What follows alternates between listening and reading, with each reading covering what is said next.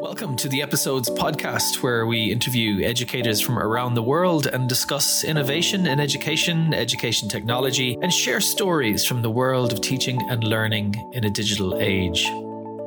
This is being recorded amidst the COVID 19 pandemic, and of course, this has had an unprecedented effect on schools, teachers, and students around the world. In previous shows, we've spoken with teachers and educators who've been trying to make things work under the current circumstances. And as more lockdowns have been put into place across the world, more and more teachers are having to make adaptations to how they teach from a distance. This remote teaching and learning creates many challenges. So, in the next few editions of episodes, I'll be speaking with some educators who are seasoned professionals at remote working. The topics we'll be covering all center around how to be an effective educator while having to teach remotely, and there are some gems discussed and brought up in these discussions. So, in today's show, I'm speaking with Erini Lemnitidis. Erini is an English and drama teacher located in Sydney, Australia. She's been with Education Perfect for three years and thrives on the ability to bring out the creativity in users by showing them the power of using a virtual system alongside in class rich learning activities. Erini dabbles in slam poetry outside of work, going by the stage alias of Small Packages, and she loves a good picture book.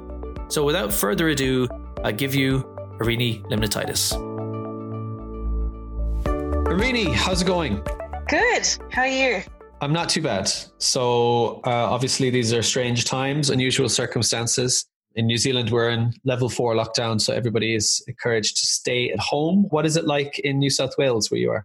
It is fairly similar. We've had a lot of different recommendations made by federal and state government, but the short of it is that if you can stay home, do stay home. Um, and yeah, we're we're doing that as best we can here in my house. Oh yeah. So I'm thinking for this episode, I want to try to help the slews of teachers out there in the world who are now suddenly finding themselves having to do their job from home. And I think you're a great person to provide some advice and guidance. So, would you mind introducing yourself just a small bit, and then we can talk about the practical tips and tricks of how to be efficient as a teacher working from home? Yeah, of course. So, my name is Erini. I have been EP for close to three years now. Um, previous to that, I was an English and drama teacher uh, for secondary school here in Sydney. Um, I am lucky enough to be in two roles. I look after a lot of schools as a teacher consultant, and I'm also the head of English for Australia. I found myself very quickly moving from five classes, five days a week, uh, hundreds of kids, staff, a, a common staff room, to being in my own office at home. So working remotely was a bit of a shock to the system. But um, I have a lot of family and friends at the moment who are turning to me and asking how they could possibly cope with their own working from home situations. Right. Um, wondering how I've been doing it for all these years. So, yeah, I'd be very humbled to offer a little bit of, of um, advice to how teachers out there who are suddenly in the same position can start to cope. Awesome. I have to point out the fact that I think the sound of those birds in the background is beautiful, and I'm gonna I'm going to assume that that is um, an additional well-being uh, tool that you, you've uh, you've been using in your in your life. I've met those birds, and I can definitely say that they are wonderful. Anyway, just for listeners who are listening, just enjoy that beautiful chirping. They're cockatiels, right? Yes, that's right. We've got two lorikeets, two cockatiels, and there are some canaries in another cage out there. So I think we're just having an afternoon chinwag. yeah, yeah. It sounds like they're having a little, they're making the best of the lockdown themselves. yep, definitely. Okay, so for teachers who are at home, a lot of teachers we know have been thrust into this scenario reasonably suddenly. And uh, luckily for some, there'll be a holiday buffer, that a term end buffer. But for many, they, you know, in different regions, they are now trying to figure out how to get their students online and engage them.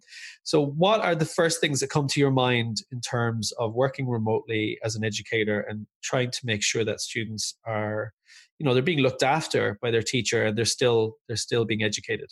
Yeah. I, I guess it's for me that's twofold, um, and I think we have to we have to consider the two parties in this equation equally, and we need to consider well-being above work. Um, I think that's probably the most sensible way to approach it. So, obviously, the the party in question here are students, and a lot of the feedback that I've been hearing from family members, uh, friends, uh, colleagues is that students are quite overwhelmed with the amount of work that they're getting online, mainly because I think that teachers are assuming that they need to provide students with more to do because they are at home and they have nothing else to do. So, when we think about students, um, I think one of the ways that we just need to be mindful of approaching virtual teaching is that because they are at home, and for a lot of them, they'll be at home with siblings or they'll be at home with family members, that it's not necessary we take up every second of their day with a task. That it's probably better that they have a more reasonable and sustainable amount of tasks over a week that they are able to intermix with socializing in the house or doing other types of things that aren't sitting in front of a screen the whole time.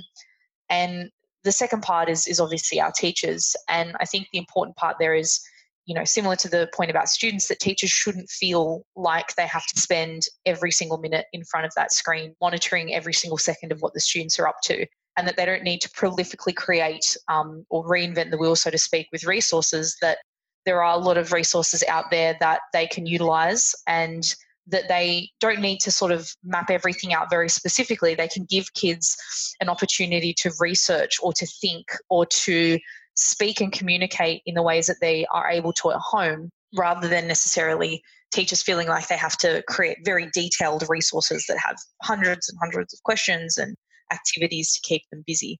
Um, I think we just need to be, you know, aware of this situation like our classrooms. That in your classroom, you don't spend every single moment doing the learning. You, you spend moments talking to students and, you know, cracking a joke and um, letting students have a chat to each other. It, it, we need to mirror that in the virtual space as well. That's very, very wise. And um, I guess we have to consider how teachers might need to coordinate with each other. Um, one of the things I was thinking about recently is in our line of work, because it's the private sector, mm. it's already the infrastructure for remote communication within a large organization is already there and established. And I know that in schools, email is overused sometimes. I'm thinking about those schools who haven't got a more instant messaging system set up where they aren't used to having to coordinate across departments and subjects as they will need to now. What what are your thoughts on that and how, how teachers may need to how can they best coordinate with each other so they're not overloading the same students? Yeah, definitely. So I think what a lot of government institutions have expected of teachers in a lot of ways is unrealistic with the time frame that we've been afforded and that is that schools are entities which can be completely made virtual in the same way that companies like ours are already virtual and that doesn't occur as easily as a lot of people assume for that reason that you mentioned that you need to have systems in place that allow you to facilitate the kinds of conversations that you would have in person virtually. So you can't just over your shoulder have a chat with your colleague in the staff room anymore. You need to be able to have that conversation, you know, um, in in an instant messaging system or over a web conference or over the phone. Um, and I know from you know from memory, I didn't have everybody's mobile number in my faculty. I didn't need to. Um, yeah. But th- these are yeah, the sorts of things that you know need to to be taken into account. And uh, I, I think if if we're if as a as a sort of first point of reference, teachers are most concerned with giving students a platform to access work, they need to equally be as um, as kind of motivated to facilitate that work as a collective, not as an individual. So that would mean that everyone's exchanging mobile numbers. Maybe you guys do a FaceTime once a week with each other or a FaceTime once a day. Um, maybe you've got your, you know a chat site maybe you're using facebook messenger you're using zoom but yeah you've got to convert those conversations that would have happened in person to be virtual in order to keep everything under control and, and rolling. Yeah well said. Um, so in terms of some specifics around because you are of course an amazing english teacher in your own right and i'd love for our listeners I mean, obviously, English is your subject, but have you got any creative tips and tricks or ideas, examples of activities that are engaging that you can do remotely using EP, of course, or otherwise that you'd like to suggest? Yeah, I think we've got to give students the ability to utilize their spaces at home and make those meaningful in the learning and the sharing that they're going to be doing for the foreseeable future. So, obviously, activities that don't necessarily involve resources, so students don't need to print anything, they don't need to write anything down. They can utilize what they have lying around the house and their own capabilities as little people um, are advisable. So, I think when we, you know, suggest activities like that, we're talking about opportunities for students to review uh, to to tell like tell a recount of something interesting that happened to them during that week or their favorite memory from when they were 8 years old or 10 years old. Stuff that they can do with simply a microphone and by drawing on their own knowledge and experiences. Um, i know in ep you've got that microphone component where the students can just record directly into the system. Um, getting them to create little dialogues or plays or situations using anything that they can find around the house. I know Kelly, my colleague in science, is starting to look into students being able to do little experiments with just stuff that they'll be able to find around the house. It's awesome. Um, yeah, that's cool. It, it's just whatever we can utilize that we can see in our own homes that students would likely also have access to are great places, I think, as educators for us to get creative again about the sorts of ways that students can demonstrate their understanding of something um, and we shouldn't discount the power of you know the four walls that they live in. Yes. Uh, one one kind of takeaway from what you said there which i want to reiterate is trying to inspire and encourage students and all of us really to take inspiration from the present moment and to reflect on what we are doing right now and how we are dealing with this and looking around at our lives, at our homes, and then making something of that rather than worrying too much about what we need to do in the future, um, academically, I mean. And I think there's a lot of education to be had there for students just to take a beat and think about their situation and then um, recreate it or be creative about it or to use it in some way. So, like you said, you know, making a dialogue, hmm. recording mm. their voice. I think that there's there's there's good value in that. There's a lot of of things that can be learned by by just taking time to reflect. Yeah, definitely. That's awesome. So, um, the other type of thing I feel our listeners will probably benefit from is some practical advice, and I think everybody will give different advice in this in this space. But just working at home, you know, you and I and our colleagues are well used to this. This is our day to day. So uh, everybody has their own little things that they find really helpful for for getting the job done, being productive um, from a home office or a spare room or whatever it is. What kind of things would you recommend if you had top three tips for being productive working from home as a teacher? What would they be? Um, in no particular order, from one to three. The first suggestion that I would have is to make a space in your home for work and try and make that space, even if it is just a corner of your lounge or a particular chair that you sit on at your table only for work. Do not cloud that space with other activities that you're going to do. If you don't have the luxury of a home office, it's really important that you identify a space in your house with work.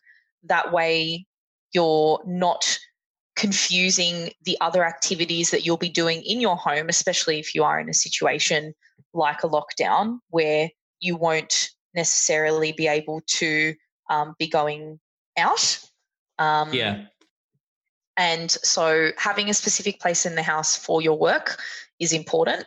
Um, and I guess in conjunction to that, without being sneaky and adding a fourth thing, having that space is also having set hours. Try to keep within the hours of your job and make sure that you log off and you give yourself some time to do tasks that you are not engaging with while you're at work after your work hours. Um, so if that's going to do some exercise or yeah. calling calling a friend um, or having some FaceTime with a family member, when you are off work, you're off work. Don't start to have moments where when you're bored, you're doing work um, because it just really clouds like I'm at work now, I am not at work now. So that would be my first piece of advice. The second piece of advice is already going around in many different forms on many different social sites, but it is that when you wake up, you get dressed and you do all of your morning routine as you usually would when you were leaving the house. I've actually even given the advice to people that they physically walk out their front door and come back into their house yeah. so that they have the mentality that they are now entering into their work day. Right. Yeah. The psychological and kick. Exactly. Like, oh, I'm outside. You know, even if you make your morning coffee, you physically walk outside your front door drink your coffee outside and then mentally prepare yourself to come back inside and do it, what it is you need to do. It is especially helpful if you don't have a working office because if you stay in your pajamas and you stay in the one space of the house and you move your laptop to somewhere else, your house becomes your workspace and it just can be very, very daunting to yeah. be in the same place doing all the same things. Um, so that would be number two.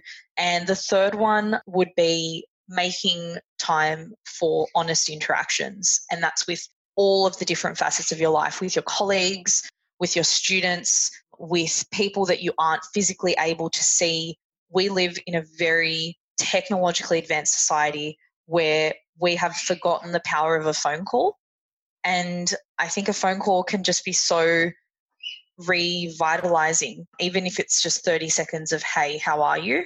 It doesn't need to be a video call. It doesn't need to be a text message. It's just an opportunity to hear somebody else's voice. And we can forget how powerful that is. So yes. I would highly recommend those three things. Wonderful. Thank you so much. I couldn't agree more with all three, and especially the third. I even in the past uh, 48 hours, which is the first 48 hours of our official lockdown, I've caught up with so many people across the world that I haven't talked to in so long, and it's been very refreshing and revitalizing. Okay, before we wrap up, I have one final question, and I'm going to ask mm-hmm. this to everybody that I interview on this topic. What is your recommended lockdown soundtrack? like one specific song or one song, one album, whatever you like. Um oh, this is probably going oh this is so hard because there's so many things i'm listening to at the moment um it's really hard to pick just one to be honest but I, I i, might have to just do a shout out for a uh, I'm a big Spotify fan. I have been a big Spotify fan ever since I was introduced to it. Shout out to Spotify. Shout out to Spotify. that wasn't intended to be product placement, but you know, hey guys. All G. I, lo- I lo- love it. Um, on Spotify, there is a section within the bit that's called that's showing my highly technical knowledge of how Spotify is set up here. in your in your library, um, the very first area, which is called Made for You, there is a podcast called Your Daily Drive. And what it basically is is a mix of news podcasts that are generated day to day and the songs in your library. So it's basically like Whoa. listening to your own, yeah, it's like listening to your own personal radio with all of the songs that you like, plus news day to day. And I love it. it it's it's uh, just a, oh. it kind of makes me feel like I'm in touch with the world, but I get to listen to all the stuff I like. So yeah. Mind officially blown. Yeah, awesome. So can you repeat slowly? How do we all find that again? First, you have Spotify. Yes. Number one, get have Spotify. Number two, in your library, there is a section called Made for You. And in the search yes. bar, you just need to search for the words your Y O U R daily, D A I L Y drive, D R I V E. Nice. And what it will do is it will just, each day, it will generate a new playlist of songs from your library and it will intermix that with uh, news. Okay. Well, on that note, on that wonderful note, I will let you get back to things. Thank Thanks. you so much for sharing that advice. And anybody wants to get in touch with Erini, of course, they can through Education Perfect. Or do you have a Twitter account that you'd like to put out there? I am not a huge Twitter user, I must say, but um, I would love to see more emails in my inbox that are not necessarily work related. So feel free to send me an email, um, Erini, E R I N I, at educationperfect.com. Awesome. Okay. Erini, thanks so much. Take care. Be safe. And uh, yeah, thanks very much. All the best. Stay well. Bye. Thank you for listening. Please do subscribe to the podcast on your podcast service of choice, and we would really appreciate it if you could share this podcast with your friends and colleagues who may find it interesting. Thanks to Paula Prouse for producing and Yasmin Noack for editing. Thank you for listening. Until next time, stay happy and keep learning.